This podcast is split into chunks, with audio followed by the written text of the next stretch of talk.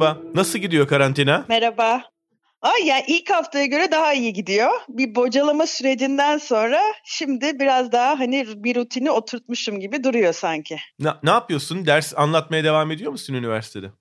Evet, e, yani çok hızlı bir biçimde dijital araçları nasıl kullanacağımı öğrenip e, ona bütün dersleri e, Zoom üzerinden, e, Blackboard üzerinden anlatmaya başladım. Yani ders anlatmak aynen devam.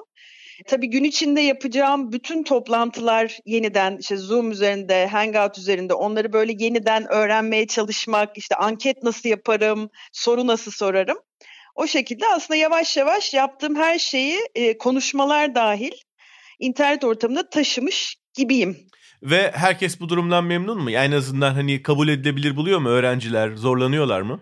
Ee, açıkçası öğrenciler bizden çok zorlanıyor. Yani benim gözlemlediğim mesela benim yaş grubum ya da bizim gibi işte bunu aktif olarak anlatanlar, konuşanlar daha kolay adapte oldu. Öğrenci gene de biraz daha bocalıyor gibi geliyor. Mesela kameralarını açmak istemiyorlar önce. Yani iyi hissetmiyoruz, görme bu halimi diyorlar. Hmm. Sonra böyle yavaş yavaş hadi şimdi kim açacak, kimin evinde kedi var bir bakalım falan. Böyle e, onlardaki umutsuzluk yani sanırım hani bizlere göre biraz daha fazla. Ya yani onların biraz daha böyle umuda, korkmayın, geçecek, buradan bir şey öğreneceğiz. Hani böyle bir motivasyona sanırım bizden fazla ihtiyaçları var. Aa çok ilginç. Mesela onların daha dirençli ve daha kolay adapte olabileceklerini düşünürdüm sen bunu söyleyene kadar. Oysa... Öyle değil maalesef. Yani onlar bizden çok bocaladılar. Çünkü biz belki belli bir yaşta olmak, belki başka şeyler atlatmış olmak. Hani biz buna da daha hızlı adapte olabildik sanki. Onların karşısına çıkan ilk büyük aslında zorluk bu ve hı hı. çok hızlıca e, bildikleri her şey, bütün o yaşam formatı değişti ya. Hı hı. Yani keşke derste olsam falan diyorlar ki böyle hani surat asarak gelirlerdi. Burada olmayı hiç istemiyorum. İşte pek çoğu bir de mesela anne babasının evine gitti ve tek başına yaşıyordu. Hı hı. Yani bütün o atılan geri adımlar gibi de düşünüyorlar ya. Hı hı. E, tekrar hani eve dönmek zorunda kalmış olmak falan. Evet. Ama bence adapte olacak onlar da. Kaçınılmaz. Peki e, onun dışında bu dönemle ilgili bir şey yapıyor musun? Sen çünkü ciddi anlamda e, sosyal yardım kuruluşlarında aktifsin. Bu döneme özgü bir şeyler var mı? Evet evet var. Yani hızlıca işte önce ben de yani hani böyle konuşunca sanki ıtır sabah uyanmış ve adapte olmuş gibi de belki öyle hissettirmemek gerekiyor. Çünkü bende de ilk hafta özellikle çok büyük hayal kırıklıkları oldu. Yani önümde çok plan var. İşte hepimizin vardı. Takvimimizde böyle bir sürü etkinlikler vardı ya mesela benim için bu ay çok heyecan verici. İşte çok uzun süredir üzerinde çalıştığımız bir kitabın Londra lansmanı vardı. Hı hı. Mesela ona böyle tutunmaya çalıştım. Hayır bu gidiyor olamaz. Her şey gitsin bu gitmesin. Ee, hani o adaptasyon süreci tabii ben de geçirdim. Yani böyle şöyle hissettim. Eternal Sunshine of the Spotless Mind vardı ya. Evet. Jim Carrey orada hani hatıralara tutunmaya çalışıyor. O da gitmesin falan. Ben de böyle takvimimdeki etkinliklere hayır bu da gidiyor olamaz falan diye. Ama o ilk hafta geçti. Yani o tamam geçecek bunlar gidiyor hepsinden vazgeçiyorum. İkinci hafta tabii artık ben burada ne yapabilirimi düşünmeye başlıyorsun. Ve zaten çevrendeki insanlar da böyle düşündüğü için hani akut sorunlarla mesela ona bir baktık. Şu anda en ciddi sorun tabii eğitimde online'a geçilmesiyle eşitsizliğin daha da artıyor olması. Yani bilgisayara, internete erişemeyen çok öğrenci var.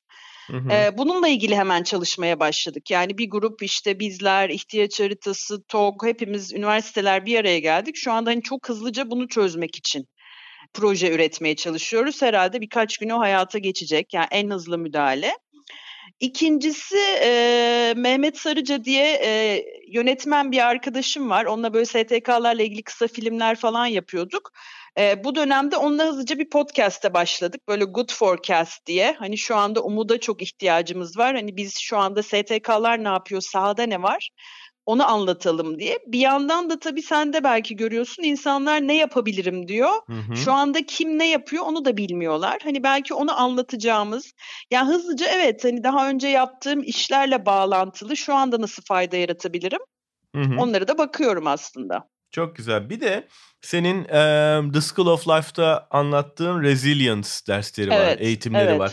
Biraz resilience'ı bu bağlamda, bu yaşadığımız günler bağlamında anlatsana. Ne işe yarar resilience hmm. ve e, bugünlerde nasıl kullanabiliriz? Evet, yani resilience tabii e, aslında içinde bulunduğumuz durumları dönüştüremeyeceğimiz, değiştiremeyeceğimiz yani şu andaki durum gibi düşün. Hani kendimizi bunun içinde buluverdik.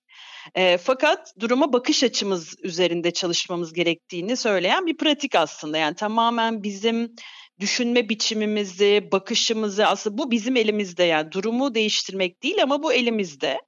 E, o yüzden mesela örnek yani kurban psikolojisinden çıkmak, işte durduğun yerde katastrofik senaryolar üretmek. Yani gene bir örnek verelim e, işte yazın daha da kötü olacak, daha da kötü bir virüs geliyormuş biliyor musun? Mesela bunlar aslında bizim dayanıklılığımızı, direncimizi düşüren şeyler.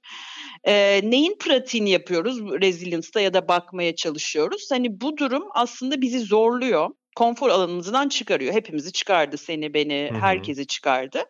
Ee, biz buradan ne öğrendik ya da ben nasıl büyüyerek çıktım aslında buradan? Yani hı hı. ben mesela bütün online araçları çok daha iyi kullanmayı öğrenmiş olarak çıkacağım büyük ihtimalle.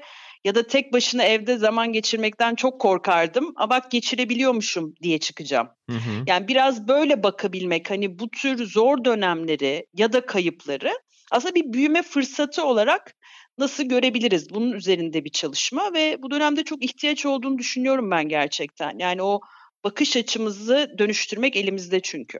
Hı hı. Peki sen bu dönemi e, sosyal bilimci olarak nasıl değerlendiriyorsun şu yaşadığımız günleri? bu dönemi evet Hı-hı. ya buradan inan çok malzeme çıkacak hepimize. Yani bu alanlarda çalışan herkese her gün aklıma yeni bir şey geliyor. Mesela ilk düşündüğüm aslında bu özel kamusal alan ayrımı oldu. Hani yıllardır bunu konuştuk. İşte dedik ki kadınlar daha çok özel alanda evde, mutfakta, erkekler kamusal alanda.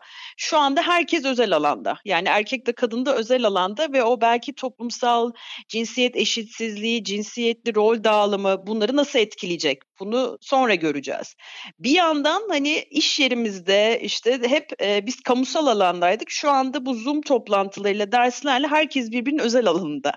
Yani bir sabah ben kameraları bir açıyoruz. Bütün öğrencilerimin işte kimi yatak odasında, kimi mutfakta, onlar benim salonumda, oturma Hı-hı. odamda. Yani bu hani özel alan, kamusal alan bence bu çok enteresan bir şey olacak. Yani bunun üzerine yeniden düşünmemiz gerekecek. Mesela hafta içi hafta sonu kavramları. Yani sana da oluyor mu bilmiyorum. Mesela şu anda bana çok rahatlıkla pazar günü şu saatte toplantı yapalım diyorlar. Hı hı. Çünkü hani ikisinin arasında bir fark kalmadığını görüyoruz hepimiz. Yani Itır pazartesi ne yapıyorsa pazar da çok farklı bir şey yapıyor olamaz diye. Hı hı. Hani hafta içi hafta sonu üzerine de bence tekrar bir düşüneceğiz. Ee, tabii hani toplantı yapma pratiklerimiz falan bunlar gene herhalde düşüneceğiz. Yani uzak olmak ve yakın olmak bence bu da biraz üzerine yeni yeni şeyler düşüneceğiz. Yani çok yakınımızda olup belki uzak olduğunu keşfedeceğiz bazı insanların ve durumların. Çok uzakta olup bize çok yakın hissettiren başka insanlar var belki. Hı hı. Hani bu aşk ilişkiler, özel ilişkiler üzerinden de belki başka bir şekilde bakacağız. Yani çok şey değiştirecek. Bir yandan da tabii ben estetik çalışıyorum. Hani bu dönemin estetiği üzerine de e, görseller toplamaya başlıyorum. Yani sokakta çıktığımda gördüğüm mesela her köşede bir eldiven, maske, işte hı hı. çeşitli maske formları falan. Mesela bir de estetiği var. Hani o da ayrıca bence çalışılabilir. Yani çok malzeme çıktı bize sanırım. 10 yıl çalışacak kadar iş çıktı. Evet bir de e, bu büyük şehirlerin büyük meydanlarından her zaman e, on binlerce kişinin olmasına evet. alıştığımız, turistlerin olmasına alıştığımız meydanların hep bomboş olması, bomboş tam olması. apokaliptik görüntüler. Tabii tabii. Yani, yani hatırlarsın bu Vanilla Sky filmi vardı. Evet. Tom Cruise böyle sabah Çok çıkardı ya böyle Times Square bomboş. Yani evet. şu anda her an ben onu hissediyorum. Yani mesela markete gidiyorum. Nispetiye Caddesi böyle bakıyorum hani başından sonuna bomboş. Taksim yani Meydanı aynı şekilde. Aynen. Aynen hani kötü bir rüyadayım ve uyanacağım gibi hissediyorsun. Gerçekten öyle. Peki bu dönemde sen e, bir aynı zamanda koşuyorsun da spor da yapıyorsun. Evet, e, evet. O ne oldu? Onu biraz askıya mı aldın yoksa?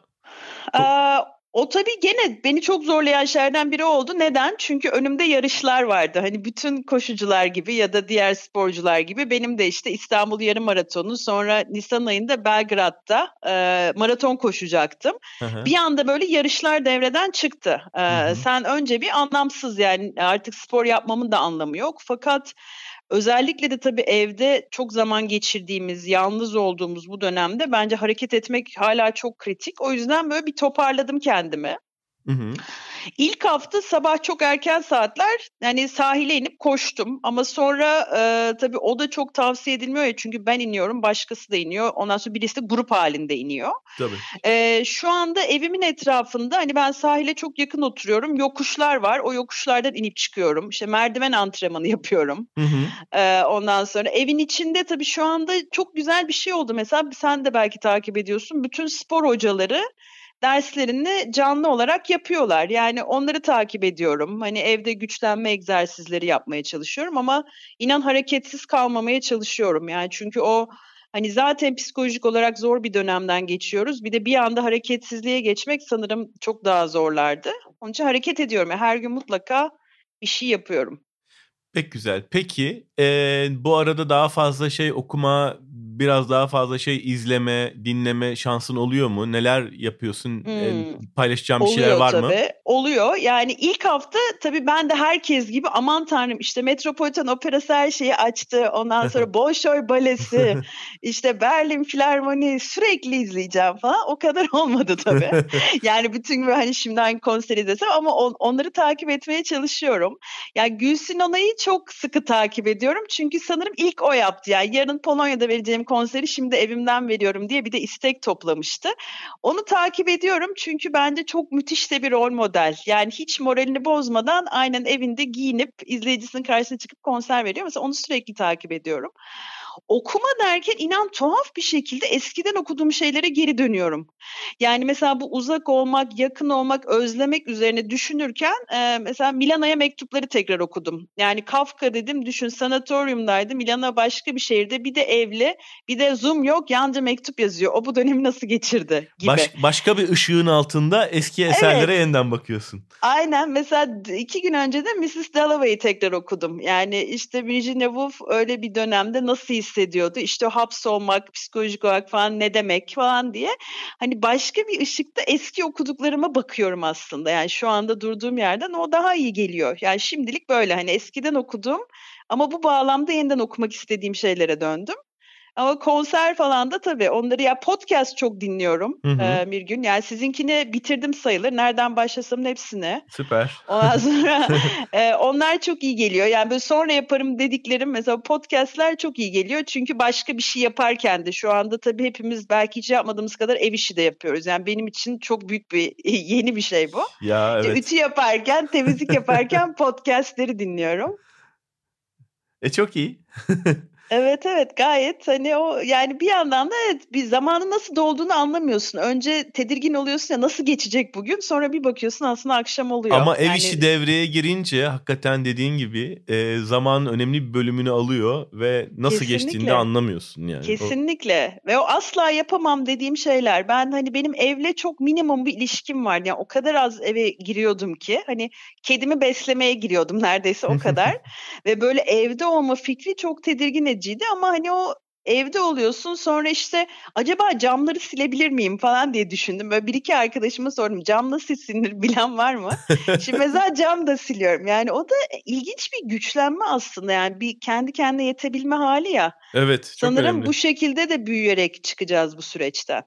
Evet e, yeterliliklerimiz artacak dediğin gibi yani kimi yemek yapmayı öğrenecek, kimi temizlik yapmayı öğrenecek, e, kimi zaman geçirmek için başka e, uğraşlarda uzmanlaşacak ama hakikaten yeterliliklerimiz artmış olacak. Artacak ve bence bu dönemde en iyi gelen gene de yani fayda yaratacak bir şeye odaklanmak. E, sanırım biraz hani herkesin öyle bakması tavsiye edebileceğim bir şey sanırım. Yani bana mesela en iyi gelen şu bilgisayar sorunu çözmek için ne yapabiliriz? Ya da işte gıda sorunu varsa ne yapabiliriz? Hani belki çok küçük küçük de olsa hani e, online yapılabilecek gönüllülükler, belki küçük inandığımız bir yere yapacağımız bağışlar, e, bilgi paylaşımları hani onların da çok iyi geleceğine inanıyorum. Yani bana en azından çok iyi geliyor. Evet hani bu çözümün bir parçası olmak. Evet zaten genel olarak bu dayanışma hissini e, pek çok alanda görüyorum ben. İnsanlar biraz daha nazikler özellikle bazı platformlarda belki Twitter'da falan değil ama Instagram'da ha, Twitter'da daha hiç zaman değiller ama Instagram'da daha paylaşımcılar, daha nazikler, daha anlayışlılar gibi geliyor bana. E, tabii biraz daha uzarsa bu süreç insanlar daha e, hani kıstırılmış olma hissinden ötürü daha saldırgan hale gelirler mi bilmiyorum ama ha, şimdi onu öngöremiyoruz evet. ya da daha paylaşımcı olurlar ya da, ya da her evet. şey artık anlamını yitirir ve hani sahip olduğum ne varsa herkesle paylaşmaya açığıma da geçebilirler yani. evet bunu da e, ancak yaşayarak göreceğiz gibi görünüyor. Göreceğiz kesinlikle. Itır kesinlikle. çok teşekkür ederim. Çok ben sağ ol. Ben çok teşekkür ederim. Kolay ben gelsin. çok teşekkür ederim. Sana da kolay gelsin. Sağ Görüşürüz. Ol.